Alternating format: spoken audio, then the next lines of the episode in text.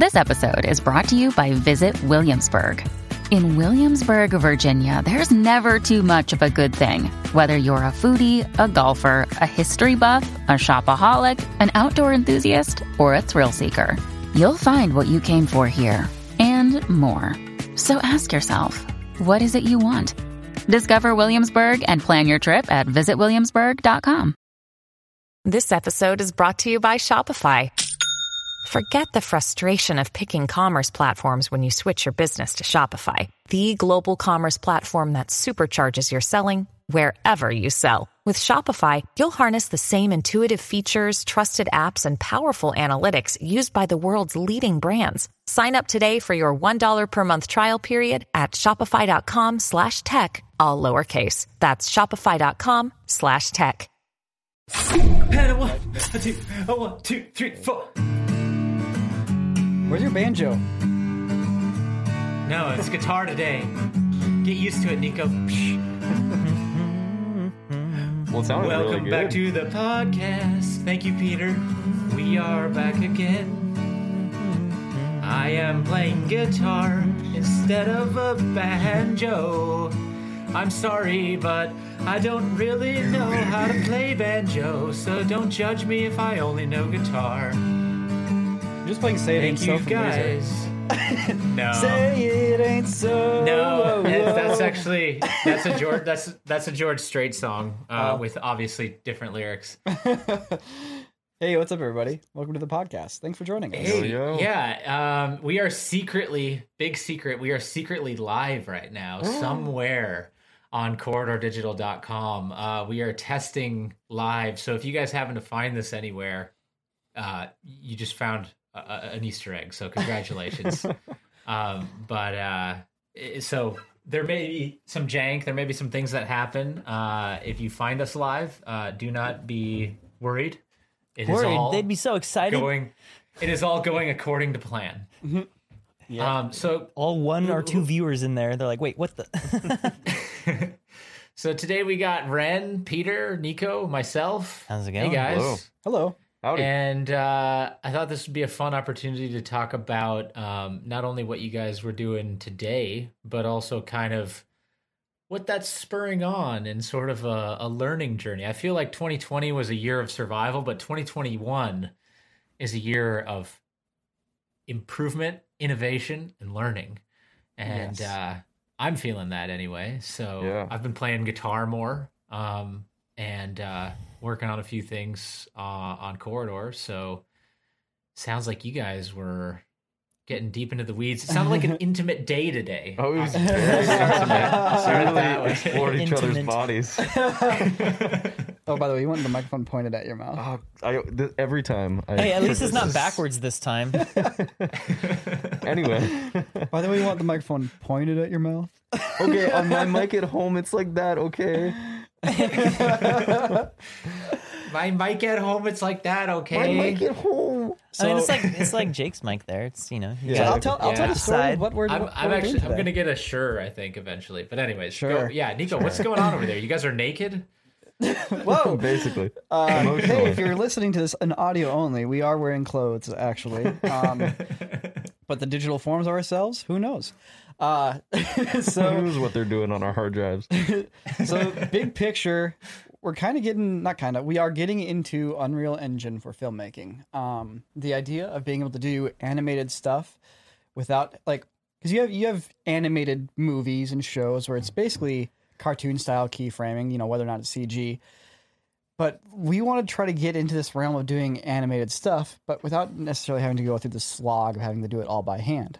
So we are experimenting with motion capture, facial capture, uh, real time filmmaking, all that good stuff. Basically, we're looking at the puppeteering equivalent of making an animated series. The really excited thing is that every video game level you can find on Unreal Marketplace, every character, those are all free locations now. Or well, maybe not free, maybe 30 bucks. but they're locations that are accessible, as opposed to like, well, we can't go shoot in the middle of the U.S. Bank Tower exactly. unless we had a digital one. Then we could just do it. And Yep. it's a location that you can switch halfway through your day. You don't have to pick up your whole production and move there. You just load up a new project. Mm-hmm. And Yeah, at, your uh, your your location fees are a lot less, I think. that's very true. Yep. And looking at video games, like take note of how much cinematics exist in video games. Video games are really just a vehicle to play you cinematics with like kind of just template video game gameplay in between for the most part. I wouldn't say that. Well, you and I have uh, this refined is this is jaded Nico games. coming out again. Oh, I'm so jaded about video games, guys. Aw. Like, I mean, I've been gaming since I was a baby.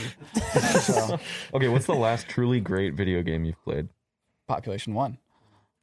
That's fair. That's that's just VR Fortnite, man.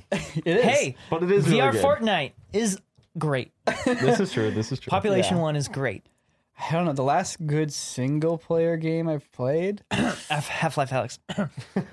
I don't think Nico I mean, would Half Life say Alyx that. was, was good. I didn't finish it, but to be fair, I also had a Rift S that was janking out really hard when I was trying Yeah. to play it. Um, and yeah, so man, what is the last good single player game I played? I don't know. I've gotten really sucked into multiplayer games, but you know what? You guys are just distracting me. You're just getting me off track here in this Getting dang all intro I'm trying to do. I think my last, my most recent favorite single player game is probably Horizon Zero Dawn. I want to play that so bad. So good. I need to get a PS whatever. It's been a few years since I played it. I actually started replaying it again last fall, and I, I don't know. I played maybe half of it before I put it down, and then never played it again accidentally.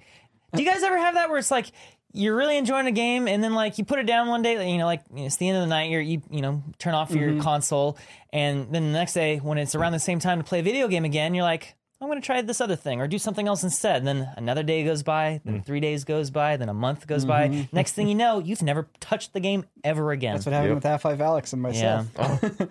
yeah. But, you know, I think the biggest headliner game that I tried that I was pretty disappointed with was God of War, the newest one. Okay. oh really?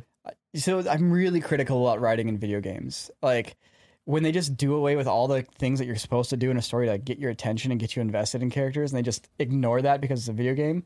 It's like, why? You guys, you still have to do this stuff. Like, I have, like, why do these characters care about each other? You just made them start caring about each other. You can't just, it's cheap. it's easy. So the game felt like unmotivated and the character Yeah, I mean, like the the stuff between like uh, Kratos and his son was interesting, but like they didn't quite like they got to a story eventually, but they didn't really, like they didn't quite hit that story ideally. But I actually found the gameplay to be super boring.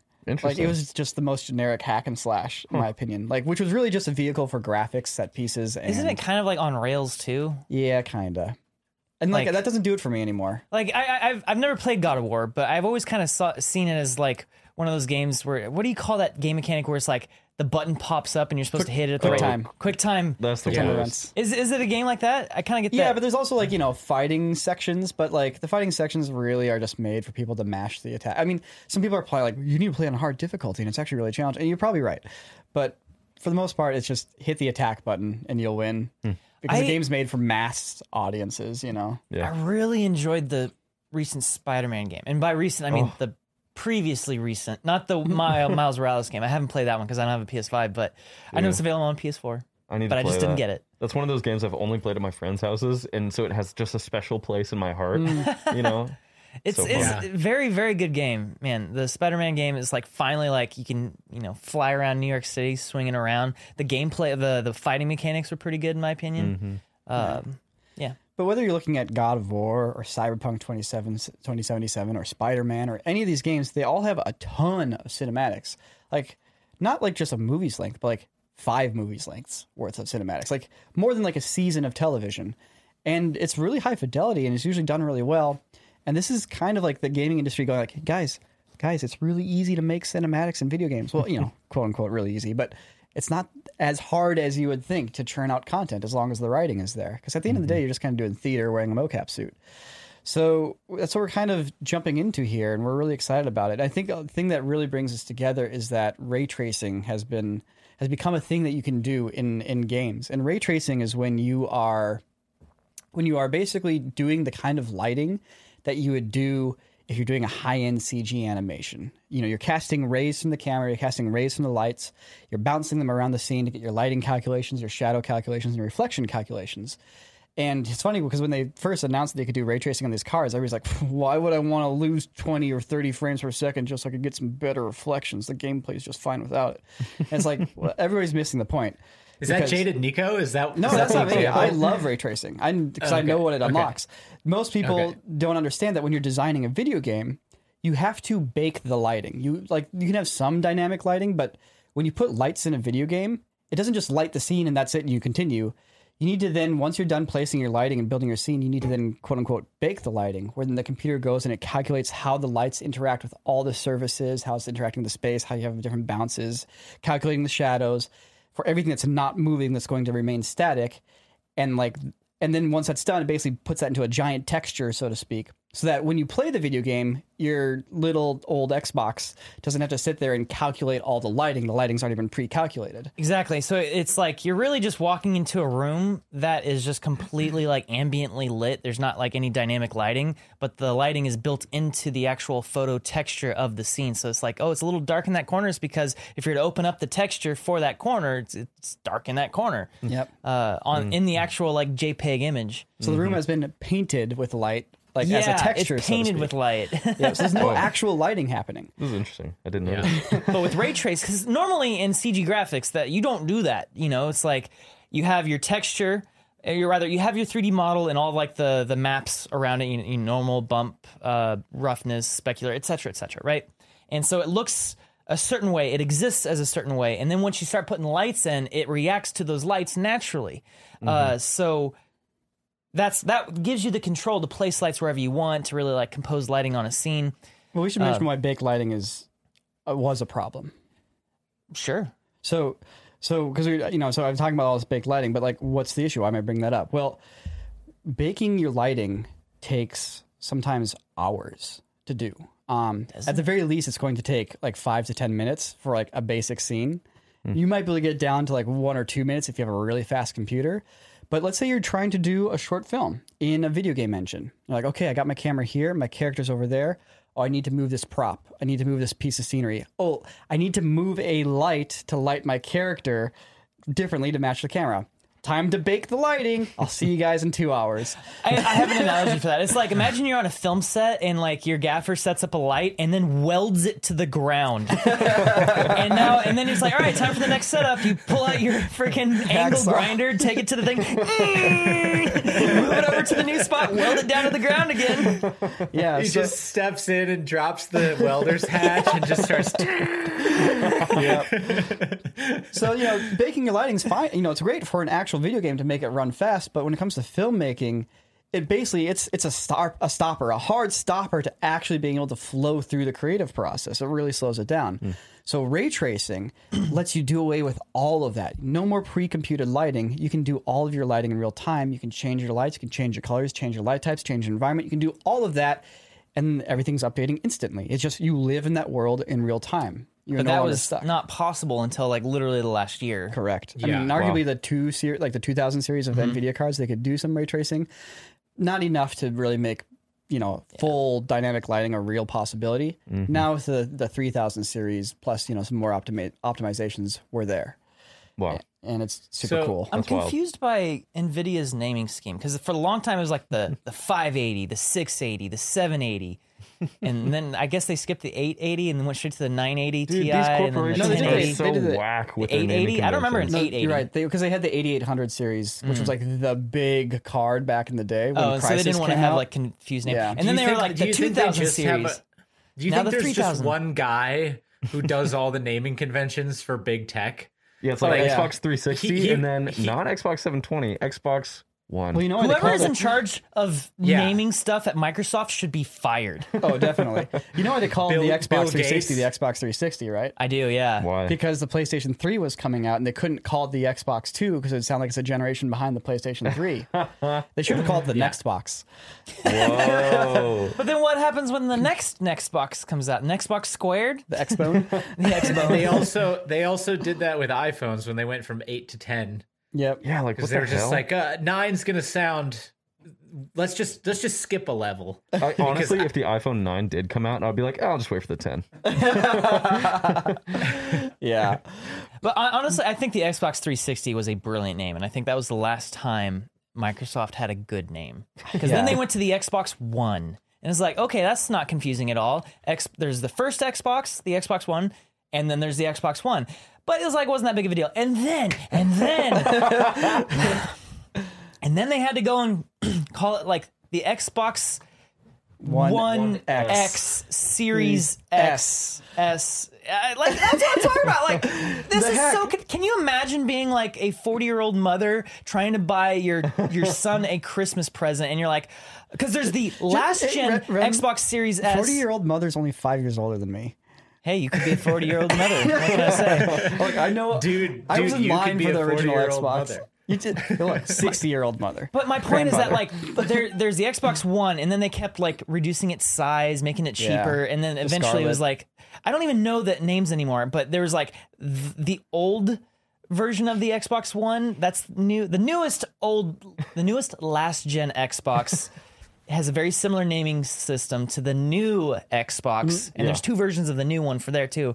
And it's like I, I, I cannot fault any 40 year old mother going to GameStop and then uh, you know getting them stonks.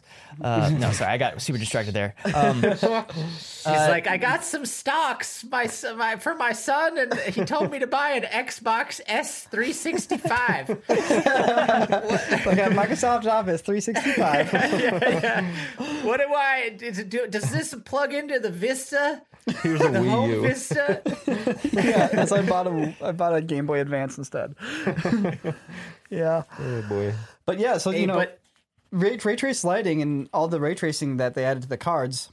What it really does is it also makes it a lot easier for developers to make a video game level without having to sit there and bake the whole thing either all the time. Like it, we are on the track to eliminating a thing that takes hours and hours and hours to do. So you know, everybody that's complaining about ray tracing, I feel like they're very. I mean, obviously they don't know the ins and outs of like the technical side of these video game engines, but it's definitely a bit of a short-sighted thing to complain about because it is ushering in the next generation of graphics, and that next generation of graphics is what we're going to be playing with when we do these Unreal videos. Heck yeah, dude. Yeah, I was a bit skeptical at first of like using Unreal for virtual production. I was like, that's just like doing CGI, but it looks worse. You know? I was like, I'm not that into this. And then I realized that you can use it's you're making a movie in a game engine. So you can employ all of the strategies that games use to have like crazy crowds and people interacting with each other, air fights going on. Instead of animating a tank driving through a scene, you just hop into the scene with your controller and you just pilot it as if you're playing a video game and then you render that out. It's a beautiful so thing. when you when you do that, are you like actually like recording keyframes when you drive the tank through a scene, and you're like, all right, I'm gonna drive forward a little bit, and then have the thing look to the left, and then to the right, and then drive forward again, and it's like, Yeah. it bakes out the keyframes. it like turns it into a performance as opposed to an animation. That's where it's at. Mm-hmm. Yeah. Performing rather than animating, Yeah. even in small little ways. It's puppetry. Yeah, It really is puppetry at the end of the day. Clint and I were talking about uh, a sequel to Bosstown 2 where uh, the robot's like in the woods. And so the little dog has. Um, in, in our video, he doesn't have an arm, uh, but in, in real life, that little dog has like this arm that bends out, and we're like, we could totally just hook up like the uh, one of our motion capture suits with the, the hand tracking, and literally God. just like puppet that Yeah. arm on Oh the dog, God. and just like do all of this stuff, just like, meh, meh, meh. Dude, but like do that way after the fact, like you do all the stuff on set, and then like later, we're you, you literally just like, all right, I'm doing the shot. Yeah, totally. That's been something I've been wanting to like play with is using motion capture suits for non-bipedal motion capture. It's like you have a, a serpent. It's like there you go. You got your serpent right there. Yeah. Or Ian Hubert did like that robotic spatula arm, yeah. which is Fantastic. insane. Ian Hubert's just insane. He's a Dude, psychopath. he just bought a VR headset and got into Unreal, so I'm very excited. he to just see bought what? A VR headset. Oh, Yeah. You convinced him to do that, right? I I think I did in Instagram DMs. You're just gonna say, I, yeah, yes, no, yes, I'm gonna say that he convinced did Ian it. Hubert to get a VR headset. So whatever he makes is like courtesy of me. Basically, it's basically yours. Yeah, Yeah, yeah. At the end of his movie, it's just gonna be like directed by Peter France. exactly. Special thanks to Peter France. Based on based on original concepts by Peter France. Based on the life of Peter France. and and then produced by you know Ian Hubert. So, in our journey to do Unreal uh, movie making, you know, like with everything in Corridor, we try to look for all the tools that make it as easy and as fast as possible. Because people have been making video games for a long time. And so, why the heck do we want to sit there trying to build the wheel all over again when other people have made so many tools to do so? Well, a lot of the tools are super janky and not that well implemented.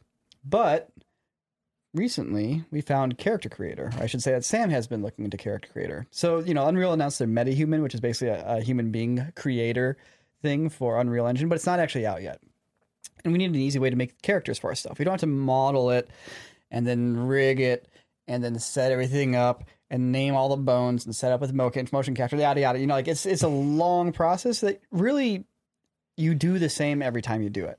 So something like Character Creator just does it all for you. You just get to like make your character. It's basically the character creation screen from like Skyrim. And you know, what better way to make corridor content than to turn experiments into videos? So what we are currently doing is we are making uh, all of ourselves into handsome Squidwards. You know the meme. You know Squidward. You know how he looks all weird because he's handsome. what if what if you guys could do that to each other? Yep. Mm-hmm. So the character creator has a thing where you can take a picture of yourself and basically have it roughly make your face. It's not perfect, but It's you- pretty damn good. It's pretty dang good. You look like a video game version of yourself, which is mm-hmm. cool. But you can go in by hand and tweak it and dial it in, which we all did. And then you can take that and go like, all right, time to go crazy with those sliders. Jaw, max square. Brows, maximum thickness. Cheekbones, maximum height. Lips, McDonald's maximum logo. puffiness. yep. Yeah, that's it's gonna be so weird. It's, It's really very weird. weird. Also, it's like because it, it renders out the whole body too, and you can add like whole chest hair, and body. stuff. the whole body. And by default, there are no clothes, but also there are no genitalia. So it's like it's like the Titans from Attack on Titan. Yeah. it's like just Dude, really so weird. weird. And Nico, you and I, we, it was like smooth groin all day. we're in the middle of a segment, so we didn't really get to expand on it all. But there's totally an idea to do like an actual like live action Attack on Titan thing with like real I feel like we should. Maybe like maybe it's not like we're flying around killing them, but like maybe it's just like Titans in Los Angeles, and it's just you Yeah. know, a quick fun render thing. yeah, yeah, Hey, no, if we totally. ever get on Dude. TikTok, Scale of Titans in real life. I, I've actually been thinking about that video because it's like in Attack on Titan, like the the colossal Titan. Oh, it literally looks like a skyscraper. Yeah. It's like literally like towering over a city, but it's a 50 meter Titan. That's 150 feet. It's not that big. It's not that big at all. It's like it's like barely taller than like a, a medium sized apartment That's building. pretty tall. It's pretty 150 tall. feet's- 150 yeah, feet is very couple tall, but it's stor- smaller than a yeah. SpaceX rocket. Wow, really? Yeah, that's Yeah. true. Yeah. That's 230 I feel like feet. they play, play pretty fast and loose with the colossal Titan scale and the. But yeah, and then the same thing with like Eren Eren's Titan. Like I think he's like 15 meters. That's like less than 50 feet. Yeah. And and uh, you're like, but they always seem so huge. And then you actually see uh, like the buildings. They're like th- four story buildings, and he's like the same height as them. I'm like, yeah, I guess that makes sense. Technically, it makes sense. It's just like the the scale of Attack on Titan is very strange. Maybe I should do a video on that. Yeah, the walls Apparently, Attack on Titan is the number one TV show in the world right now. wow, Good. It deserves to be. Absolutely. It's it's better than Game of Thrones. damn. Oh well, Yeah. to be fair. Whoa. Oh come on, guys! Like, everything's better than Game of Thrones at this point. Game of Thrones is great. Game of Thrones is great and up then until they season uh, seven. they just kind of like were like, hey, we got some Star Wars s- stuff coming up in our future. Let's worry about that. yeah. But It's And they on didn't. my part. Oh boy. And then uh, yeah, then then they didn't. And then one of them wrote Gemini Man. Also, uh, I, I forget which one. I think David Benioff wrote uh, the, the Wolverine movie back in the day with Ryan Reynolds. Wait, Wolverine Origins? Yeah, X Men Origins X Men Wolverine. Origins colon Wolverine. just one of the worst X Men movie. Dude, to- I saw that movie when I was 12 years old and I loved it. Really? that was the first movie I, I asked for my money you, were, back. you must have been a little younger. It No, I came was out 10 before years that. old. Yeah, 10 I, years old, yeah, wow. I was in college when it came out. Mm-hmm. God damn, I don't know how we keep talking about our age difference accidentally, but anyway. um, yeah, so. Hey, guess what? It's that time of the episode again because this episode is brought to you by Storyblocks. Storyblocks is a complete stock solution. They have an unlimited library. They've got like over a million different video clips that you could download. They've also got project files for both After Effects and Premiere. Like you can actually get real templates to use in your videos. I legitimately love this website because it's a great way to like fill out your video, pad it out with high quality footage that you don't have to go out and shoot. Someone already did it. If you're serious about making content, like you gotta have Storyblocks in your arsenal. It just makes everything so easy. It's so affordable. And hey, if you work with a group of people, there are options for enterprise licensing so you can get everyone on the same account and download as much as you want. So if you're interested in learning more about this, all you gotta do is click the link in the description or go to storyblocks.com slash corridorcast to find out more information about Storyblocks. Yeah, so uh back to this podcast. What are we talking about, guys? Guys? Another day is here, and you're ready for it. What to wear? Check. Breakfast, lunch, and dinner? Check. Planning for what's next and how to save for it? That's where Bank of America can help.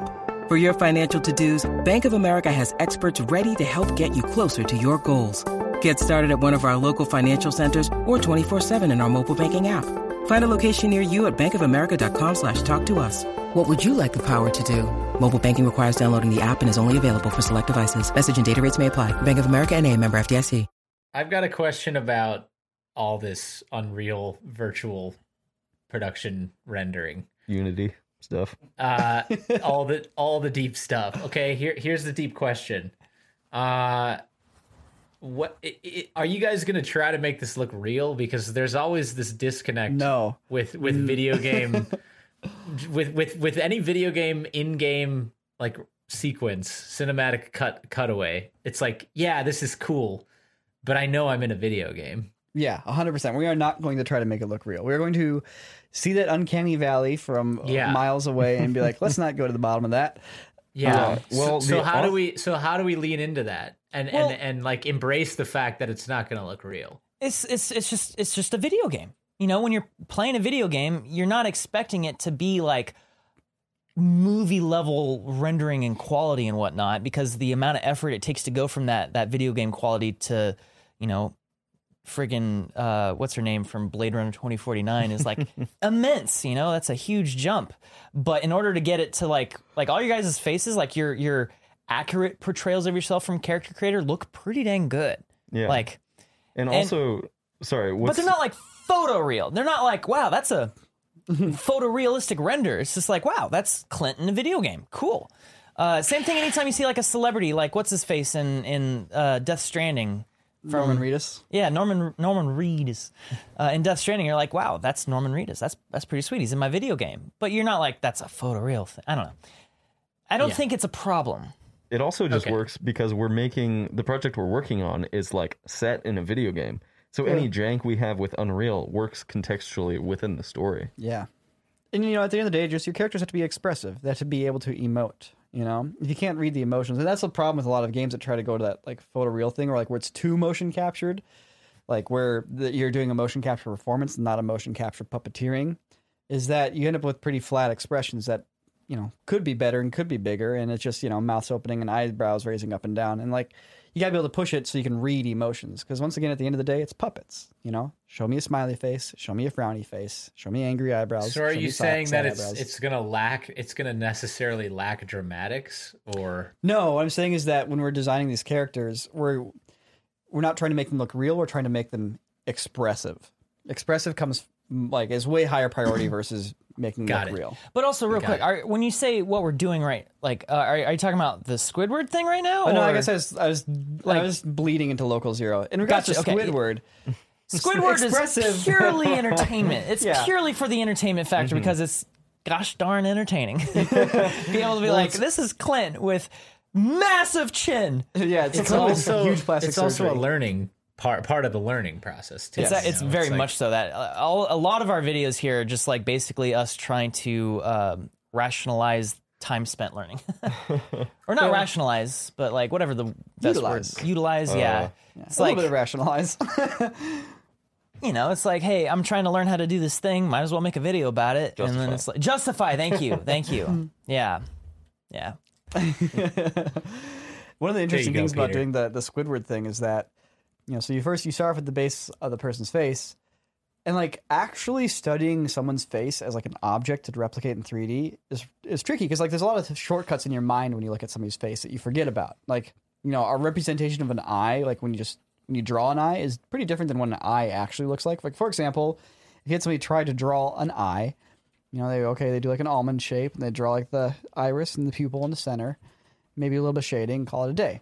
Most people wouldn't do is actually shade the white parts of your eye. They probably have the white parts of your eye white, but your the white parts of your eye actually have a bunch of shading in them. They're not white. there's a bunch of red and there's a bunch of shadow that falls in it from your eyelids. Unless you're in a YouTube thumbnail on Corridor Digital. Yeah, Those are the whitest case we, eyes we you'll paint ever your see. eyes white and then drop the opacity. But that's what like that's an example of like in your mind you think the white of an eye is white. In reality, it's not. Yeah. And you have to study reality uh, in an objective way, which is tricky. So like you know, I was working on Clint's face, and after I kind of did my initial pass, it's like I need to actually go and look at Clint's face and objectively study it and see like where do the like the planes sit, where do the the creases sit, where do the angles sit, how do they line up with each other, and those are things that you think you know, but you don't actually know, and you have to sit down and look at them. Oh yeah, like Clint, for instance, is is modeling Sam, right? And he's got Sam like it looks pretty good. It looks like Sam. You take one look and you're like, that is Sam. But it, uh, there was something that I couldn't quite put my finger on. It was like, why does this still look wrong? And it was because he looks like possessed, like demonized, because his eyes are brown, or, or like the render of that. I don't know if Clint's fixed it by now, but like it, his eyes were really dark. Like the colored part of his eyes were like a dark brown, and it just from a glance made it looks like he just has the most dilated pupils of all time. and so I actually went to the other room and I was like, Sam, look me in the eye. And he did. And I was like, Can we do- gotcha. And so I, so then I came back and, uh, I, I, so I told Clint, I was like, his eyes are much closer to amber. They're almost like orange in, in color. They're very light brown. And it's that, that color contrast that really makes his eyes stand out. And I'm, I'm fairly certain if, if Clint just like changed the color to more of an orange than a brown, like lighten it up quite a bit, it would instantly look way more like Sam. Mm-hmm. Can we do like a cutaway of each of you guys, like in an intimate setting, like examining each other's faces very closely with like romantic music and We black and white that. footage? I'm, I'm on my computer and like Nico comes walking into the room and uh, Clint and Dean are like talking to Griffin and Nick or sorry Nico like taps Clint and he's like, I need to look at your face. Come Such a romantic day. yeah, it's like he's like, I need to look at your face. Come here. yeah, then we just stared into each other's soul for a little bit. Also, before we continue, we are talking about a video that's coming out this Sunday on the Corridor Crew channel, and today is Thursday. For you guys watching this, the day this episode drops on the Corridor Unless cast. you're watching this live It's a on Tuesday. corridordigital.com. because technically today is Tuesday. There's Are there? 16, there? 16 Oh people watch goodness. found Oh, wow. the li- like People is have this on like if it you go out. to corridordigital.com is it on like the main page? So Wow. Oh, 16 wow. people have randomly clicked or gone to corridordigital.com slash live and found this. Peter, did you tweet this? I just sent it to my girlfriend. Wait, did It's you really? her- Yeah. It's her and all of her friends or something. Yes, uh, I'm sure she's sending it out to all of her friends. But this, my, I guess what I'm getting at is we are talking about something that hasn't come out yet. And this is the third time we've done that. We did that with uh, Harry Potter rated R. We did it with the Luke Skywalker deepfake thing. And there's every time there's comments being like, you guys should put this out after it comes out. We don't know what you're talking about. I'm like, well, I mean, you're not wrong. but we're doing Well, this you- intentionally. This is like, you know. We're, If you haven't yeah. noticed, we've been doing that for like the last few weeks, is where Yeah. we talk about what's upcoming, but that's because that's for the Trutons, so that they Mm-hmm. know what's about to what's about to drop. You know, Yeah. it's it's It a also way it, better way to do it. I it creates a like guess it creates appreciation for the thing that we're making when you actually get to see it because you know the thought processes and the stories behind what you're seeing. Well, as plus we're in the middle of it. We're not Yeah. reviewing past stuff. Like if we were to record this next week after the video's already been not only finished but uploaded and we're already seeing people's reactions to it. Right now we're getting the raw I, uh, Yeah. idealism of what we're trying to do here. We don't know how Yeah. people are going to react to this yet. You know, we don't know what it's going to be like. it's not as interesting, I, I think, to look at it retroactively. It's it's it's more interesting to talk about it and to sort of like take a be in the middle of it, take a moment, reflect on what where you're at when you when you are in the middle of it. Because, like you said, Nico, then the outcome is maybe not the same as you had expected, hmm but you can appreciate that a little bit more because it's you know Yeah. y- yeah Yeah, this is like this is like getting the like the tour tape when you go to like a, a tourist location.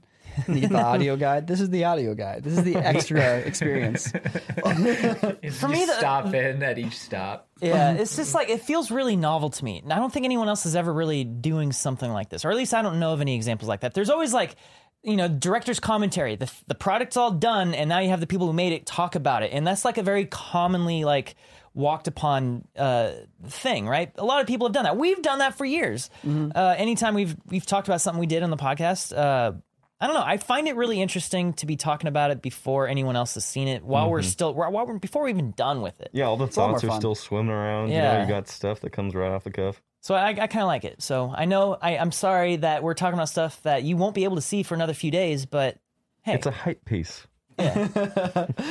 Yeah. Uh, And so I think. Oh, go Yeah. ahead, Nico. Yeah, Did it- that- that- no, you go. so Jake. the, so the thing about it, sorry, I was hoping to try to interrupt you. Well, I was gonna say this ties in a little bit to also some of the stuff like uh, we plan to do on Son of a Dungeon. Um, y- Yeah. we we are creating these 3D environments, th- and the hopefully, I mean, we see this is the other thing. We have no idea if this math is all going to work out. There's there's some harebrained theory right now that we can capture tracking data and then have it natively live in an iPhone that then you can record into an iPhone, have it capture tracking data from that you gave it from After Effects, and then put that footage back into After Effects and have the new footage just naturally track to the scene. Um, So so that's a whole another mm. like side. Uh, it's not exactly the same thing as you guys are doing today, but it also utilizes a completely 3D environment. Mm-hmm. And it's a and it's a totally new way to think about a 3D environment yep. that it- we have not even. I, so many things are going to go wrong. I, I don't I don't even know. Yeah, I mean, yeah, that's true. But what it really comes down to right now is that we need to figure out a way to produce a lot of content, a lot of digital content. And, you know, traditionally for us, it's like, all right, you plan your shot. And if it's going to be an entirely CG scene, you just have Peter spending, you know, three months working every day trying to get a Spider Man short film done. Uh, or months. Th- those animations, though, Peter, those animations, man. But my point is that like it takes a lot of brute force effort, and we're, for Son of a Dungeon, you know, we have an eight-hour campaign. Or, I mean, I don't know how long it is. Eight-episode campaign. Half of it's filmed already, and we're going to be going through and reenacting scenes or moments from the gameplay. Uh, you know, as if we're actually in the the game itself. Like that's we could we could do that the traditional way. You film us on a green screen, you uh, do all the effects and whatnot, but it's like we're talking hundreds of shots. We got to figure out a way to streamline that as efficiently as possible. And Yeah, so that's what we're Yeah. trying to do right now because you don't. The first thing that comes to my mind is, is streamlining all this stuff is that it's just going to look bad. It's like we also don't want that, so it's. I, I think it's a lot of our effort right now is trying to figure out the best way to kind of like find the right balance between doing something very good looking, but also making it really easy to be able to just all right. This is the moment. I just want you to look around and be like, oh yeah, I just fell off of a cliff and now I'm climbing back up it. And it's like, all right, and you do it, and Yeah, then it's like, oh, final product done, cool. Next, I'm not next one. We got super concerned about it having to look real. Like, well, it's not real. like I'm saying tr- look good. There's a difference between looking good and looking real. Yeah, that's true. That's true. I, I, I guess like, yeah, having it look good is a, is a big deal. Um, we do want that. Uh, but but people people that. will for, people will forgive people will forgive us if it doesn't look like uh you know Lord of the Rings. Oh, you sure? Eh, Like yeah, the- I don't think we're even trying to make it look like No, LTR. we're not. But just Blotter. like being in that little world with like the music playing and like especially when we first show some of those shots, like the first few shots that we show of us in the mini world, you know, we have to do some sort of camera trick and then the the actors like as we're walking along, we need to like look up and be like, "Oh, oh hey you know as if you just shrunk down with us and now we're we're realizing how small we are like little little tricks like that to help you know like ease people into it and then once once that happens i think we can kind of do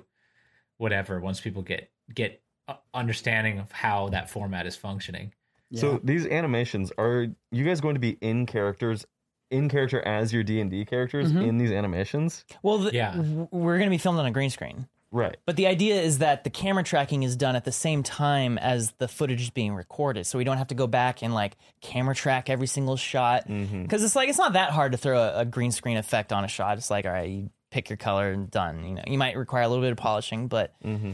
the camera tracking is the hardest part in that story. Yeah. So it's Yeah. like, and then just ideally, you get a background that's just ready to go. You can literally just drop it in, render it, and you're good to go. That's the idea. Yeah. So I mean, with with Son of a Dungeon, the the trick that we're doing for this whole thing is two tricks. One is that we are using photogrammetry to rebuild the sets in 3D. So which is super cool. It's the way. super cool. It looks awesome.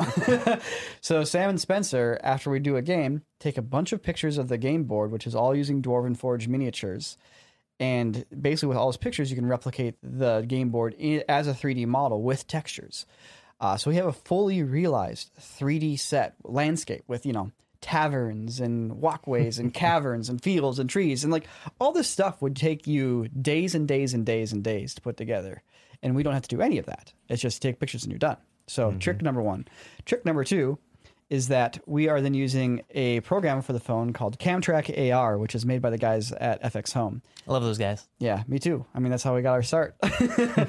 and uh, and so Camtrack AR is using Apple's AR Kit uh, API to basically give you a real time motion tracked camera as a either an After Effects file or potentially an FBX. I think they're working on that right now.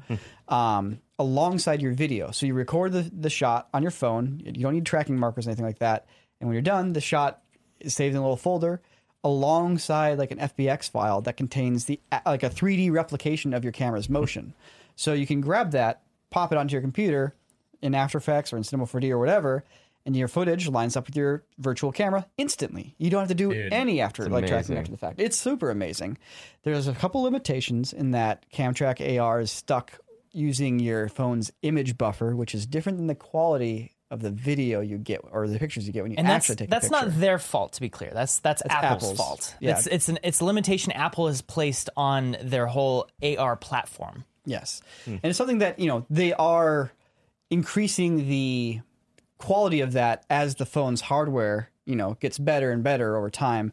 But it's one of the things that, you know, they have to think about how this affects all their phones. So like it's a you know, it's a gradual rollout. Things don't happen instantly. Yeah. Um But it's gonna get better. yeah, I'm It'll hoping get that, better before you know it. I'm hoping that a couple guys at Apple or gals at Apple are listening to the podcast or watching the channel. They're like, you know, maybe we should just bump up the quality a little bit. I mean, please do it. do it. Man, I can't Let wait us use until, uh, the 4K video. I can't wait until this technology is available in actual film cameras. That's never going to happen. No, I wouldn't say that either. That's never going to happen. Why? Film cameras? No, I'm kidding. No, oh no! I'm kidding. I'm kidding. wow, I was not but I prepared actually, for that. I actually don't think it's really going to happen too much with digital cameras because I think, I think phones are just going to become the digital camera of the future. I think Things like I think that's a reasonable Yeah, I argument. don't I know, hope man. it's not the case, but Yeah, it's only a matter like give it ten years, and like the whole like oh I need to use my you know full frame Sony camera to get depth of field. Like no, you, your phone's depth sensor combined with this AI is going to give you whatever focus you want to do at any point in time before or after you get the shot, along mm. with your real time cra- tra- tracked camera, along with all your other settings that are, you know, fancy. yeah, dude, real time like high quality bokeh. Yeah. Like I mean, I'm there's- gonna have there's an f one point eight be- on my little tiny sensor. Like Yep. There's gonna Or- be uh, a, like high end use cases for cinema cameras. But yeah, but no, one's That like you know, you're no not one's going to be- go out of their way to make those features for high-end cinema cameras because they're one-time use cases. You know, that's when they're like, go and get your Vive trackers and make your own program. Like, Right. no one's going to sit there and make the AR kit for hmm. Panavision's, you know, two hundred thousand dollars cinema camera. Man, but and, they and, did, and the average the average digital creator is gonna go to go more into that. I, I could see like Blackmagic saying. doing it. I can see them implementing in like the the Pocket 8K camera that'll be announced next year. That's also pure speculation. I made that up.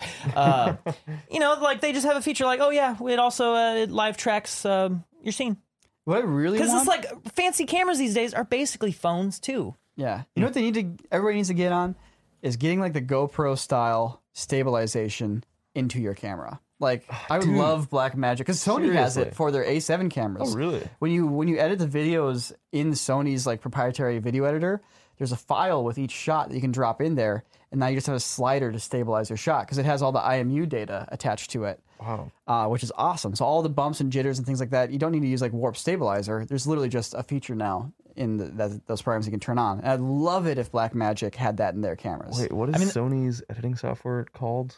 I like imaging Edge or Vegas? something like that. or Vegas. That's Vegas. what I was looking for. Sony Vegas. I don't think Nico's talking about Vegas though. Okay, yeah. no. Um, but what you're talking about Maybe, has been done actually. for years in in GoPros using a program called ReelSteady, which was designed by a dude I think his name is Robert McIntosh. He lives like in in Santa Monica, like, and he sold it to GoPro, so he doesn't technically own it anymore. But like, it basically did that exact thing. GoPros have IMUs in it, uh, initial inertial measurement units, uh, to basically measure the rotation of a thing. So it knows when the camera like tilts down, it doesn't have to read the image like Warp Stabilizer does to know that it's like tilting down to counteract that. And It's the same thing that the Insta360 cameras have, yeah, which yeah. is a game changer for Insta360 cameras. Absolutely. And but yeah, so it's like it's basically a way to like get really accurate stabilization for a camera, but it has to happen at the hardware level. And mm. you know, Red had IMUs in it back in like the Red Epic or even the Red One. I don't know. Uh, Yeah. And no one ever did anything with it. It was the biggest disappointment of Wow. those cameras for me. That's surprising. One of the issues is that uh, it needs to be adjusted based on the lenses you're using. Mm. So your image stabilization is different for each lens. That is true. That actually is probably the biggest reason why they. Well, never- that and it was probably not an IMU that was fast enough to like give you uh, a frame by frame accurate representation of motion. Red's, IMUs are like a thousand frames per second. Red's IMU was used mainly for just telling if you're shooting portrait versus landscape. Yeah, fair enough. yeah. But most of the IMUs are like operate at like a thousand hertz. It's Yeah. uh, or more, and that it's been that way for a long time. How do they work? IMUs, Yeah. Well, you got I'm just assuming you know. well, there's there's three different types of IMUs. You got your accelerometer, you got your gyroscope, and the magnetometer or magnetometer. The however you say it. accelerometer and the magnometer are going out of control. Wren, fix it. uh, the magnometer, uh, magno, magnometer, magnetometer. Fancy word for a compass? it's a compass. um, it's basically able to uh, derive uh, absolute orientation. Uh, a gyro is able to very accurately measure rotation and whatnot, and an accelerometer is able to measure uh, acceleration. So if you're going at a constant speed, it's going to read zero. But if you start accelerating, like speeding up, it's going to give you a measurement. And from that, you can actually uh, derive a whole bunch of like pretty accurate info from it. It can be noisy, so you have to throw filters on it, and that's why I use all three to kind of like have it's like the checks and balances system in a government. so um, when you get one dictator taking over the magnetometer, suddenly it's like it starts going in the wrong direction. Um, You know, I think those Rokoko suits have magnetometer magnet magnometers. Magnetometer. Mag- the Rokoko Magnetometers. suits have magnetometers in them because I, w- I was working with my Rokoko suit in San Francisco. I came down to LA, it stopped working. I was like, why Oh, isn't my suit working? I had to Interesting. talk to the support people or whatever. They were like, did you change the city you're Oh, in? I was wow. like, no. I changed it to LA. It started working because it was based on the magnetic fields on Yeah. the planet. It's yeah. crazy. I, I mean, yeah, oh. it's that that is actually pretty crazy. I didn't realize that would it would have that kind of effect, but I don't. I have very little experience working with the number of sensors that you'd have in a motion capture suit. Yeah. Do you think Earth's magnetic pole is going to flip within our lifetime?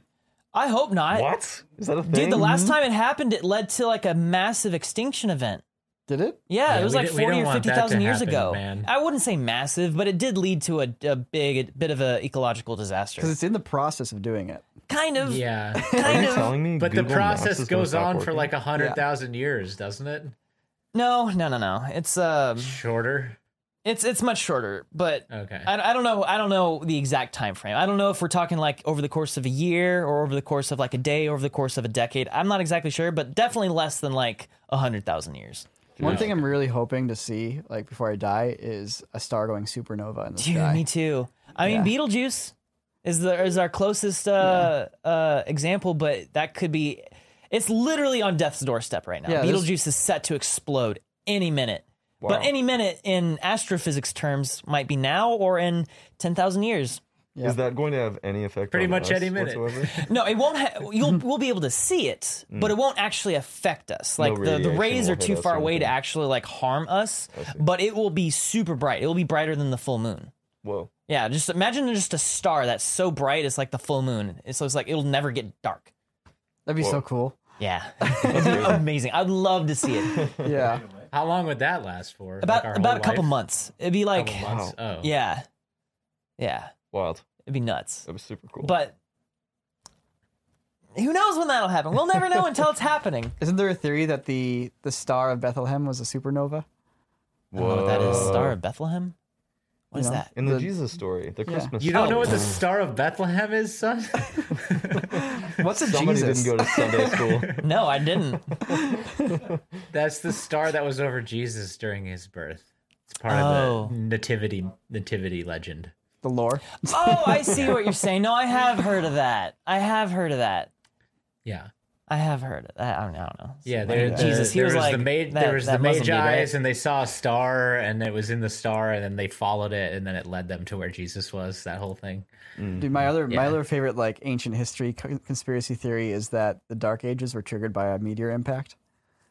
We would That's have why it was so evidence of that if that was the case, would. though. We would definitely have evidence. They have of that. some evidence, but yeah, I don't have any evidence. they have you the mean like History loose Channel, evidence, or Yeah. like You History what, what Channel level of evidence. evidence are we talking here? I always thought the Dark Ages were the result of just like an extreme economic collapse. What are Uh, the Dark and Ages? the Dark Ages are the time after the Roman Empire fell. Yeah. okay. So the Roman Empire was, you know, we had roads and we had books and we had libraries, you know, all that kind of stuff, and then then nothing until the Renaissance. Well, it's a bit of a Well, the Middle. Ages, like In you the know, Middle like around the Ages. thousand. Yeah. But the Middle Ages didn't really start until like yeah, thousand nine hundred around there. So Yeah. there's Interesting. nine hundred years where I mean, once again, it's not like there was nothing, but where we had the Dark Ages. And the thing, the thing that actually happened, or uh, from my understanding, is that we basically went through a cold snap. Um, and it was almost like a mini, not a mini ice age, but you know, a, a severe climate change. Yeah. Um, which is actually what pushed a lot of the people down into the Roman Empire from the northern regions. Interesting. Uh, which led to that, yeah, that strife. There's there's a lot. Go- that's like a super, ru- ca- like casual overview. Of Yeah, it. this is very ca- this is Nico's casual history moment right here. Yeah, thank you, it- it- you Trutons, for tuning in to Corridor's Hardcore History. It's okay, guys. I got this one. I'm a history buff. Okay, are you ready, Peter? I'm so ready. All right. So the Roman Empire, right? Uh, Mm-hmm. You know, Great Wait, soup. it, it it didn't actually become an empire until uh, well not until augustus really caesar sort of started the whole thing but then you know roman empire starts to fizzle out you know 300 400 500 ad they mm-hmm. got sacked a bunch of times. It didn't just collapse all at once. So there was like a 300 year period where its influence kind of like left. Right. yeah collapsed. And then after that not only was there a weather thing going on but it also refers to like humanity's knowledge base Oh. dark as in like not like the light of the, the luminescence of knowledge and of humans transferring information from one to the other so that like civilization might be built had gone dark. And then the the middle ages the medieval times you know are are just the mid the middle point between then and now. Um and then the renaissance means the rebirth, Rebirth. Which is the, the oh. the rebirth of knowledge and science and and information gathering and sharing so Why is hearing this right now so much more interesting than when I was hearing it in school years ago? yeah you've I- matured same yourself. thing man Oh, same 'Cause thing I, I think the school system is fundamentally flawed. Yeah. no. At a fundamental level, like obviously, I think school is good, and I think teachers are great. I'm just saying, like how school like works in general Yeah. is it, it can it has a lot of areas to be improved, but those Yeah. improvements would be like fundamentally different. So it's like it's not even really worth talking about if you're trying to be productive. Yeah, I mean, it works great for some people, but everybody's so different, you know. Yeah. What works for one person is not going to work for me because it didn't, and I uh, got, I skated my way through.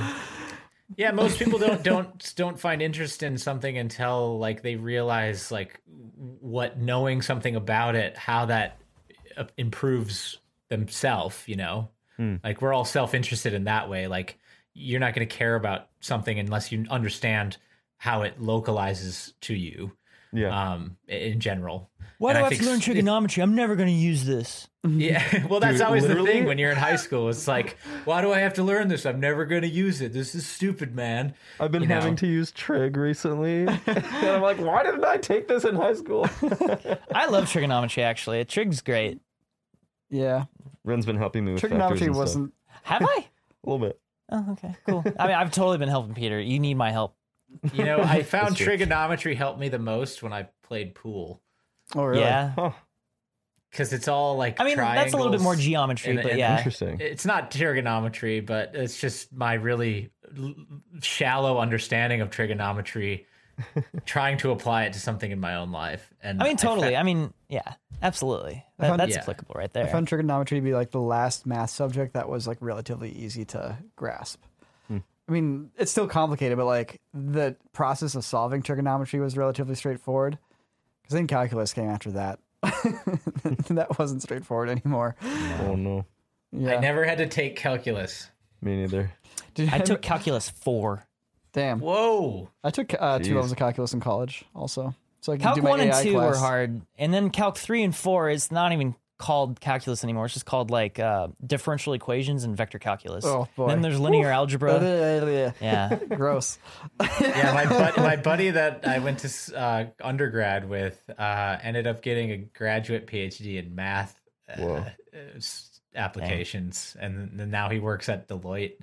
Like when they when they need to understand, like if there's a if there's an international business merger happening between like one company and another, and they have like all these different like assets in this in all these different types of money and and assets across the globe they basically are like hey uh I- won't mention his name but they're like hey i'll just call him bill they're like bill uh we you need to figure out um like how we're gonna do this and whether or not it's gonna be profitable Whoa. And, and Oh he'll, God, and he'll take all of those applications of like what a currency is sitting at and they have this much in this form of currency and have this much in this form of currency and this much in this real estate market in this country and if you take it all and you put it over here or you turn it into this currency for like a week or a year then you'll get this back and like all this Whoa. insane like super high level global corporate stuff it's it's wild Man. Jeez. yeah Yeah. So, anyways, uh, made all of us look like Squidward, and it was funny.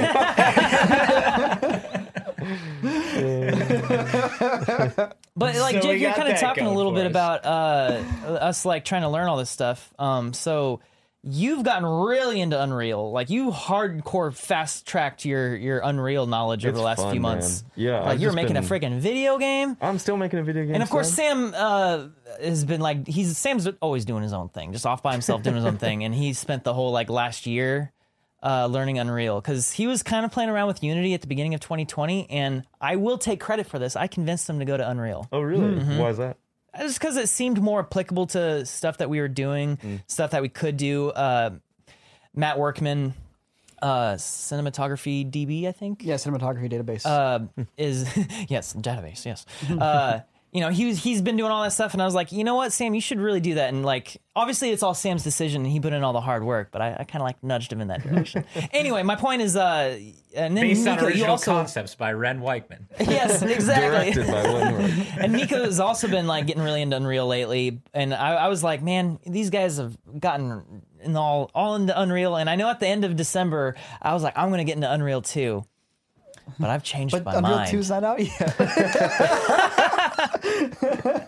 Sorry. I'm, I'm just waiting for Unreal Three. Dude, Unreal Uh, 5, we're actually uh, on 4.26. the preview of Oh Unreal yeah, that's 5 right. is- we actually are. yeah. the preview of Unreal 5 is supposed to drop this year. Ooh, baby. Yeah. I'm baby. not going to go into that yet. Uh, you should continue with My your point is that I've decided to learn Houdini instead of Unreal because I feel like that would best complement your guys' experience and knowledge of Unreal. So that if you I need think that'd be awesome. Yeah. Um, yeah, I and can't wait to want see the because stuff you Unreal, make. uh, Unreal's cool and all, and I do want to learn it at some point. I do think it is critical to the future of a lot of stuff that I want to do, but you know, I only have so much time in the year to like learn new things because learning stuff is hard, especially hard stuff. Can you explain, Wren, how those two are complementary for the layman? Yeah, so basically, Houdini Asking is asking for a friend. I swear. Houdini's really in a really advanced 3D package. It's not so much good at like modeling things, but it's good at building systems. Okay. And Houdini's like, it seems like magic, hence the na- the name. You know, the famous magician Houdini. Uh, so it's really good at being able to build procedurally generated objects. And what I mean by that, let's say you want to you want to build a building. Uh, you in in Cinema 4D, you would basically model you know the foundation the building itself you'd then go in and model all the different windows and maybe like the molding around the windows and the bricks and all that stuff but in c4d sorry in houdini instead of doing all that manual stuff because once you, once you've made that in cinema 4d you have a model and you, your your ability to change that is kind of limited whereas in houdini then you can go through and uh, rather in houdini you basically build it out with parameters instead you're like all right i want this to be basically you're building everything with sliders. So that that way, once you've made your thing, you've built out your building. Now you can actually change it. You can make it be twice as tall, but have it correlate out to the number of floors. The floors sizes are always the same. You can change the size of the window. You can randomize everything. So then, like once you put in all this effort to build this one building, suddenly you can have a city. Every building is different, and it's a slightly different ways or extreme ways. So then you can the reason why that works with unreal is that you can port it over to unreal if you want to make a game or something and you just want to randomly procedurally generate a level Yeah. you put in all the work to uh, basically build out the, your parameters for your whatever you're making and it could be anything i'm using a building as an example and then you can use those dials in unreal to make it fit your scene as you want it also mm-hmm. the thing that interests me more than that is the simulation side of things. Oh, yeah. It can simulate pretty much anything in Houdini. it is the software package of choice for all Hollywood studios for doing dynamics and effects and stuff like that. When, Like when I say effects, exploding, buildings exploding, crumbling, things. fire explosions, smoke in the sky, liquid f- pouring through everything. You can pretty much do all of that in Houdini. Mm-hmm. Um, and most VFX ho- uh, houses use that for that. and it Uh, looks damn good. yeah, and that also works with uh, with Unreal. You can simulate your your crazy stuff. Like you could have a building literally collapse, and you can uh, s- bake that out, save it out, and Mm-hmm. import that into Unreal. And I don't exactly know the specifics of how they integrate together yet. I just know that they can. Well, yeah, in So- Half Life Alyx, that's what they did for the Strider scene, where every the buildings are exploding and there's a bunch of debris everywhere. they and the did train all crash. those, Yeah. and the plane crash, Train crash. train crash. Yeah. Um, Those all are of those, Alembic files, right? Probably Alembics. something like that. I have fallen in love with Alembic files this year. They are the future of everything. Yeah. Alembic I files did are a little bit of messing with Alembic files actually, like last year. Yeah, they're really cool. it's so easy actually Pretty to sweet. transfer stuff. It's like no more Yeah. keyframe data and things like that. Just like yeah, just kick out your Alembic file. Mm-hmm. I'm so glad that some like I'm glad that people in the industry are getting together to like solve these common problems that you have to do all the time. Like Aces is people getting together to solve like, hey, we all shoot on different cameras and we end up putting them all into the same timeline. Now we have to match all the colors and it's a pain in the butt. I have to do it every time. It's like, is there a way we can fix that? Yes, Aces. And now I, I don't fully understand how Aces works. I know I know what it is, but like how? so there's a thing called an IDT for cameras that don't shoot in RAW. So an IDT is an image something transform, image data transform, I think. Uh, basically, all it is is it's like whatever your camera's shooting in, whether you're Sony or your Canon or your whatever, whatever you're shooting in, there's an IDT file. If the company's a pro company and they got their stuff together, they give you an, there's an IDT file that's built, you know, built into the Aces packages that will take that color profile and basically invert it and remove all of like the color data and turn it back into just regular basic data. So you can then remap that data into any color space that you want. So when you shoot in RAW, that's basically where you're at already. Um, you know, your RAW is just numbers. It's just basically representing the electron signals, electronic signals you're getting off your sensor. Um, and that at some point those signals need to be turned into an image, and that's when you process your RAW and you debayer it into an image. Um, so something in RAW is basically already in ACES because you just go right from the RAW into an ACES color space. But there's a lot of cameras that don't shoot in RAW, but they have what's called the IDT, which can then transform their color space into basically that completely neutral color space, which then is ACES. Um, and then from ACES, you can make it so it looks good on a TV. You can make it so it looks good on a movie projector. But every camera is arriving at the same common starting point. So every camera looks the same. All the colors are the same. All the contrast is the same. You're just starting with every camera as if they were all shooting the exact same color profile. Okay, question. So you have a 5D Mark III that has Mm-hmm. nowhere near the dynamic range of the red that shoots Mm-hmm. raw. You feed this 5D footage into the ACES algorithm or whatever, Mm-hmm. and it strips it of all that color, contrast, Mm-hmm. saturation data and gives you the raw, not exactly raw, but the data back. Mm-hmm. Wouldn't it be like clipping or like how does it deal with the difference in dynamic range? No, you. I mean, you know, if the camera's clipped, it'll clip out to white. Hmm. You'll get. I mean, you'll get the the higher contrast look, so to speak, but it's going to be mapped. So the contrast is going to be mapped to the actual light values Hmm. correctly. So like, you know, something that's twice as like if you have one side of your face that's uh, twice as bright as the other side of your face. That will be represented the same with the same intensity across all the cameras. Okay, I think I have an analogy here. Let me know if this is wrong. You know how you have like object space and world space and 3D packages? what if you have all these different 3D models? They're all different cameras and they're all in object space. and ACES is basically like taking each of those objects and switching it to world space. So that everyone is going off of the same world coordinates rather than their local subjective coordinates. That's I basically see. what's happening. Okay. Wow. Okay. Where in the end- that? Where in that are the uh, lamp stands that are welded to the? floor? are they in there? Baking. Wow. Okay. Well, the funny thing is, like, Aces is kind of going back to the same thing that's happening in like video game engines and rendering engines, which is when you're doing the calculations for light, you want light to be an, like linear. Basically, if something's going to be twice as bright as something else, you know, one's going to have a value of one, the other one should have a value of two. Like mathematically, that's how things need to work for all of your, you know, addition and subtraction and multiplication to work correctly when you're adding layers together. And so Aces is going to make sure that whatever camera you're using, if you film something that's twice as bright as something else in your scene, that the values are going to be twice as high. You know, so they're not going to have any weird messed up color curves or things like that that are messing it up. Hmm.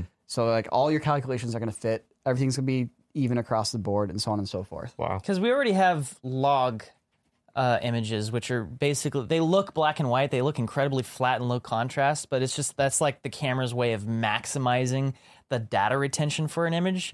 but the problem is that all cameras still do that differently. Yeah, it's log is like the most unscientific scientific approach to camera imaging. Like, Yeah. there's no science in log once you get down to it. It's like every camera's. It's just everybody is screwing around, basically making low contrast picture profiles for you to later than fix when you get into your computer. Oh, but then directors they see that log image on the monitor and then mm, they that start growing attached to it. So then the final video or the final movie is very flat because they didn't really correct it because the director liked that look.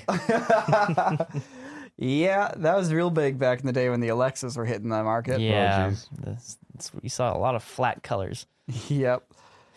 Yep. Anyway, so Aces, I know I've I.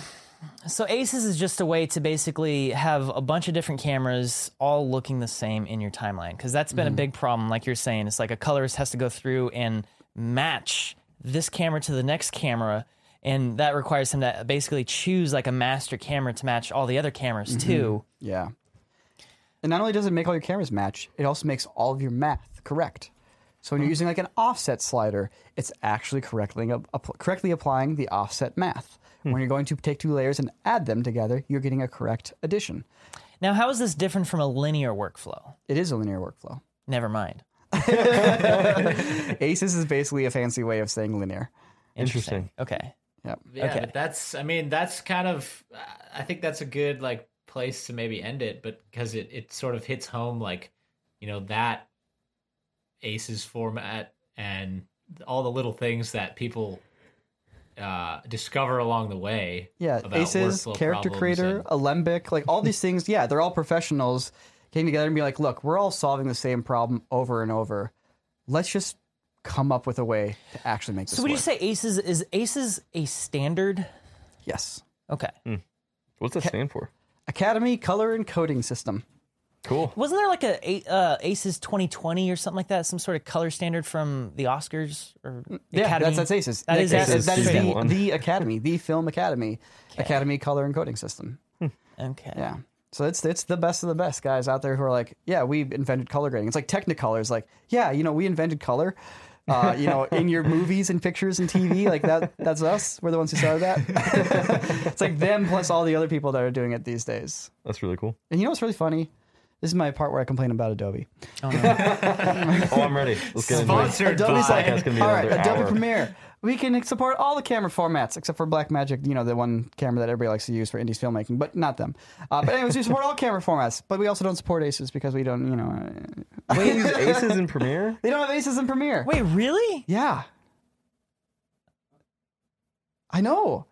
Isn't that messed up? Like Aces have been out for like four years now. I wonder if that's like.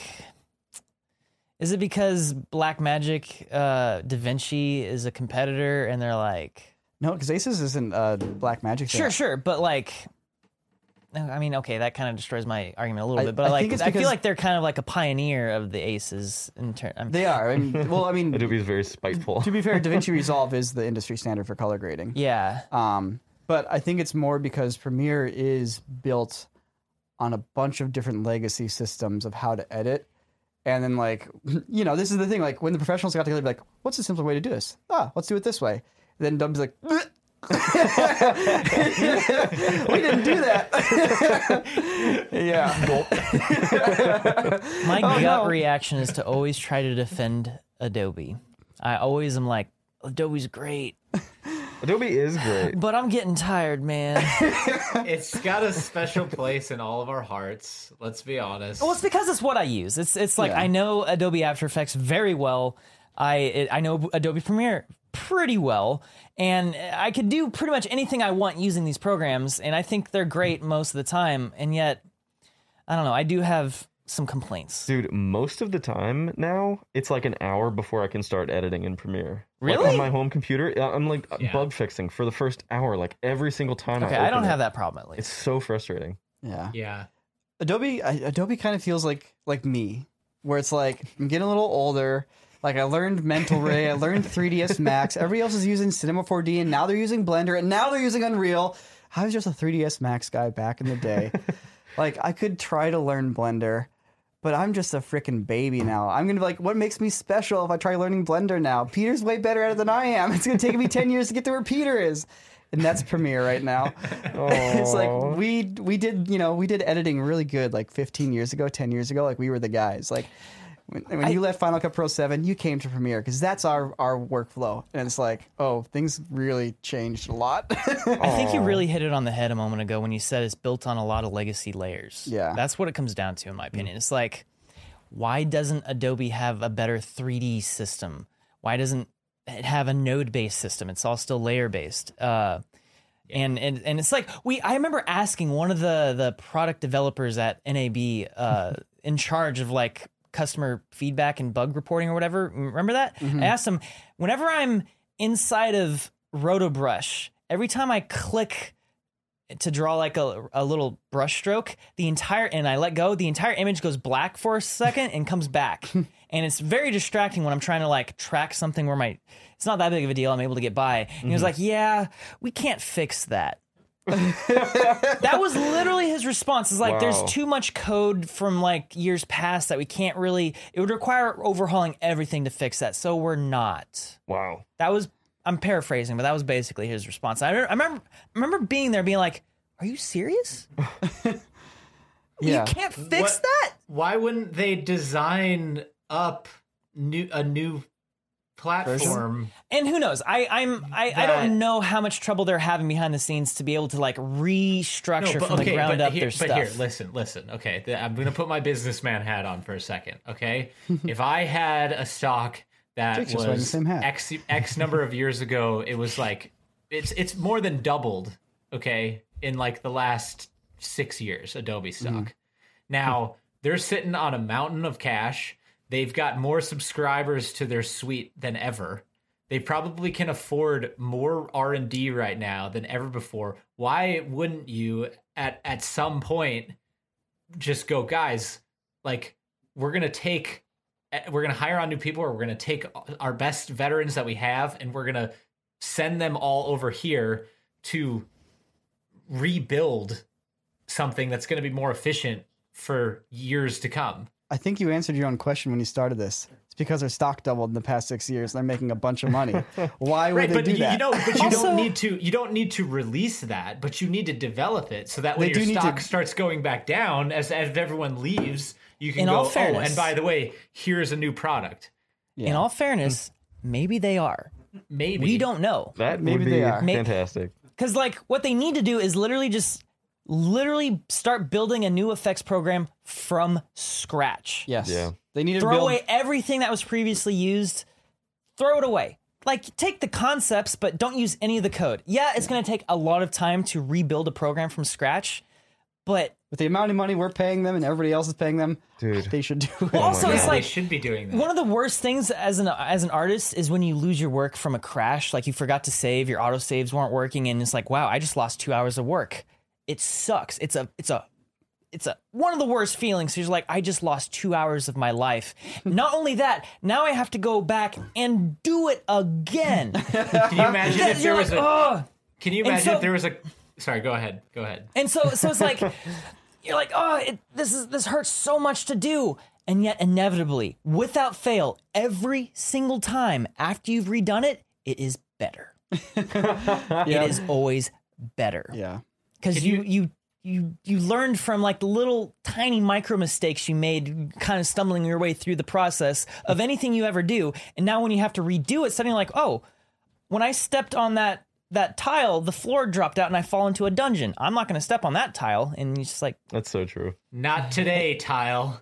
Clint, Clint and I like to call it the Andrew Price method because uh, when we were on a podcast with him, he was kind of describing it's like it's it's not bad to redo your work because it'll always be better. Yeah, Yeah. totally. Unless you're really under pressure and you're getting really anxious and stressed Oh, out. boy. You're just like, Yeah, that- I mean that's a Yeah. thing. But yeah. What were you gonna say, Jake? Oh, I was just gonna say, can you imagine if there was like a a car company or something where like Ford's like, oh well, we invented the the Model A engine, so we pretty much don't need to build another engine ever again. we're, we're good. We got it figured. We'll we'll add a few more bells and whistles onto it. You know, We we'll added the thing where like one. the passenger and the driver can change the temperature independently of each other. we're good. Oh, we already the- we invented air conditioning, Niko. It's done. yeah. Little features built on top of that engine. It's like, oh, you want me to do air conditioning? yeah. Yeah. No, they, they definitely need to do that. Now, that's just the thing. It's like they're they're making a lot of money and we're paying them a lot of money. And with every month that passes and like the janky tower of Jenga blocks gets higher as they stack more and more features, like you know, now you got Rotobrush 2.0, but you still have like all the matte features from the first one. And then you maybe have Rotobrush 1.0 question mark, and there's like a beta you can sign into. Anyways, now you have a new 3D interface, but you also have the same old 3D interface. And you have the new filters, but you also have the legacy filters. You have the new title system, you have the old title system. The new title system, it's actually really slow and buggy, uh, but it does work better if you take the, you know, two weeks to learn it. But there's also the slow one, the old one. Which maybe isn't slow anymore, and you know it's like like blah, blah, blah, blah, blah. Yeah. you know. So It's also a know. bummer because it back in the day, I don't know. I was using it when I was like 14, so I don't know how much of a a grasp I had on it, but it seemed very robust. Like back in the day, After Effects and Premiere were very good programs. they still are very robust. It's just degraded. it's just they're you know they're stacks on stacks and stacks of different code now like it's funny because like being in unreal like i'm seeing that it's like okay i want to turn on lights oh wait there's four different versions of lights um which box do i check You're that says cast shadows? Because there's four boxes that say cast shadows. It's like well there's the one for the shadow method from 10 years ago. There's one from the shadow method from five years ago. There's one from three years ago. You know it's like That's true. That's Yeah. a good point. but I think Unreal and you know Epic, like I think they're really like it's obviously still kind of an issue, but I think they're really on top of that because that's the name of the game when it comes to game design. You know, mm-hmm. like they have to be constantly like working that system and updating it and making sure all the legacy systems flow together. Whereas Adobe, not so on top of it. You know, they don't have to make sure all those systems flow together quite as well. They just kind of stack them on top of each other. And I also- 5.0, you know, they're going to release the new Unreal. Might fix all those problems. Yeah, well, the new Unreal is literally it's just the new Unreal literally has a lighting engine where it's like you just put your lights in and that's all you do. Wow. And it has a model engine like you just import your high res ZBrush models. You don't do normal like there's no normal maps in the new Unreal coming out. I mean, you can, but you don't have to. You can, but you don't have to. Like you just import your model that has all the detail, and it's like it's cool. Take it from here, and then they do all the rest of the optimization behind the scenes. Once again, it's the same thing as Aces, the same thing as Alembic. It's a bunch of professionals getting together and be like, look, every time we make a 3D model, I sit there and I do file export and I make a fucking normal map and I make a freaking bump map, and like, it's like, yeah, you, you don't worry, don't worry, don't do that anymore. Like everybody's doing it, you don't have to do it anymore. We'll just do it for you now in a standardized way. It is going to mean that all of our games are going to start being like two or three hundred megabytes a piece. It's gonna be the worst. Megabytes? Yeah, shit. Gigabytes. Multiply what I just said by a thousand. Do you have s- 200 megabyte game, man? Sick, dude. That'd be awesome. Granted, by the time that's starting to, I mean, we really got to stop thinking about like huge numbers like that as a problem because it's like by the time we're starting to see common like games in the hundreds of megabyte, god dang it, hundreds of gigabytes, we're gonna have like commonly like, oh yeah, my my hard drive's twenty terabytes. It's, Yeah, but it's the not a internet. big deal. Our, our internet speed is going to be like 100 gigabit. Like, it, you know, whatever. All right, it's gonna be like 100 megabit. Because I mean, think about it. Like games these days, like 60 gigs, that's common. Like most games, I feel like these Yeah. days are like 60 gig games. Freaking 150 gigs Go for go Call of back Duty. eight years ago and tell your tell your eight year younger self that like, oh yeah, all games are going to be 60 gigabytes. you, your mind would be blown. You're like, I've never seen a game larger or than two or go back to your gigabytes." 19 nine, late 90s self if you're that old and Yeah. tell yourself that every game was $60 then yeah. how Yeah. that's so crazy they they were making so much money it's nuts How much did games used to be? 60 bucks. They've sixty always been- dollars. Oh, really? I remember Yeah. They, being they were higher like, for N64 games. Yeah. Per- Uh, Legend of Like Zelda 80 was bucks. 70 bucks and Perfect Dark was like 90 bucks. So bucks. they've You had to gotten the- cheaper over time. Yeah, actually they have. They have, especially with Steam. Steam made the price of games way cheaper. but not even just cheaper because of inflation, like actually cheaper Wow. by That's the wild. dollar amount. Yeah. Yeah, yeah. Pe- people used to pay twenty four dollars in the early two thousands for a brand new CD with like twelve songs on it. Twenty four dollars. Jeez. Yeah, Oh, I can't imagine Wow. paying 25 bucks to listen to somebody's songs at this point, especially if I couldn't hear them beforehand. No, yeah, honestly. you couldn't hear him beforehand. You went in there and it was like, oh, well, it's this artist, so it's probably good. Here's 20 bucks. Let's find out. I can't imagine paying for music, period, right now. I mean, I do because I pay for Spotify, but like, Mm-hmm. I don't connect that with the music Yeah. in my head. It's like, oh, it's the song, I, I'll listen to it. Yeah. I don't ever think about the idea of a transaction having to occur before I listen to a song. Which is amazing to to like have that be the reality. Um, Yeah. Spotify's amazing. yeah, Spotify's great. they changed the game for sure. Their now. algorithm is algorithm is spot on. Is it? Yeah. Is it though? For me, like I use their Discover Weekly every week, and sometimes you know you get an off week, but most weeks I'm like, there's at least five bangers in here. I, I, yeah. I agree with you. I every now and then I'll, I'll throw on like the Discover Weekly stuff, and I'll always end up adding a few songs to my liked. Mm-hmm. And it's like it's it's like maybe ten percent, maybe less, maybe Yeah. one of the songs, but it's something always comes from. Oh, it. I, I love Discover Weekly. Don't get me wrong, and like I listen to it every week to pick out music. But if any Spotify engineers listening to this, which they're probably not, but hey, if you are, uh, I got a request for you. Maybe you guys are thinking about this. You guys need to figure out how to get Spotify to differentiate between foreground listening and background listening. Because background listening, you know, whatever, lo-fi beats to study and relax to, whatever. You know, it's like that's what I got in the background. Some jazz. Foreground listening, metal, right? so when my Discover Weekly comes up, it's all jazzy metal. That's not what I want. Did you want jazz wanna metal? hear some Did you jazzy mean jazz metal. metal? Yeah, I think you meant can tell you jazz guys- metal. I can show you guys if you want. My spot, like Discover Weekly, is like ninety percent jazzy metal, and it's like this is not. Jazzy I don't want metal. this. That's Yeah. funny. So, you know, something like, you know, if somebody goes and they hit play on a song, consider that like a foreground song. Like somebody's actively listening, you know, mm. versus you've been playing music for the past two hours, somebody's passively listening. And so when you're building your Discover Weekly algorithmic playlist, don't assume that just because I listen to this music for two hours, that that's really what I want to be listening to when I'm actively listening to music. You know, it's like there's weird things about music habits. I feel like they could get a little more involved. And I got one more, one more thing. This is my last thing, and we should wrap this podcast. Why the heck do these companies not let you just play with the dang algorithm? I know. Why can't you just get like, look, guys, just let me input five songs and you know, give me a playlist.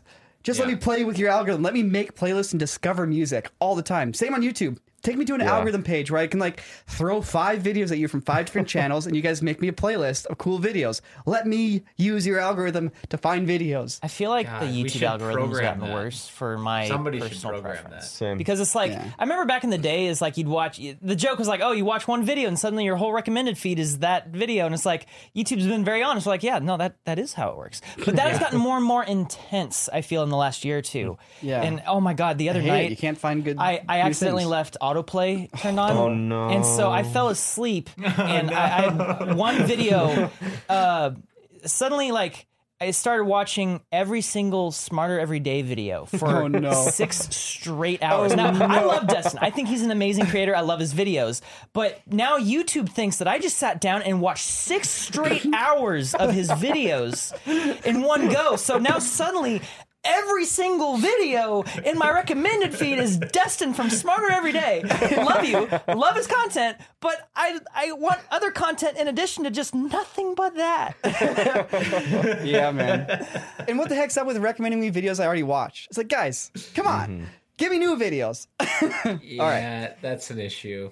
All right, well, we haven't Yeah, fixed should that one yet, but there's people helping people out there, so uh, you know, I think that's that's the end of this one, guys. Um, I guess I'll play us out. Play us out, Jake. Thanks for listening, everybody. out. And uh, yeah, thanks for thanks for listening. corridordigital.com, better place to find us than YouTube. All right, How many live viewers do we have right now? We're at 27. Hi, 27 live viewers. Thanks for watching us. Thanks, guys. Oh, wait, how, what was the song I was gonna play? Oh, here we go. Wonderwall. Say it ain't so. No, no, no, it's an old it's an old Garth Brooks song. It's like uh competition's getting younger. I know the song. I know the Stuff song. from Bronx, I can't recall. This is weirdly then, uh, relevant to what we were talking Yeah. about. Come on, I should be able to do this better. I've been playing this song all week trying to learn it, but uh, you know what? I'm just gonna improvise. Okay, ready? Hell yeah. Yeah, let's do it. Guys, that was a good one. I'm sad that we didn't solve all the problems in the technological industries. Maybe next time. Or maybe the time after that. If we keep at it, maybe the time after that. I don't know. But we gotta go. We gotta go. We gotta go. Thanks for listening, everyone, and we'll see you next week.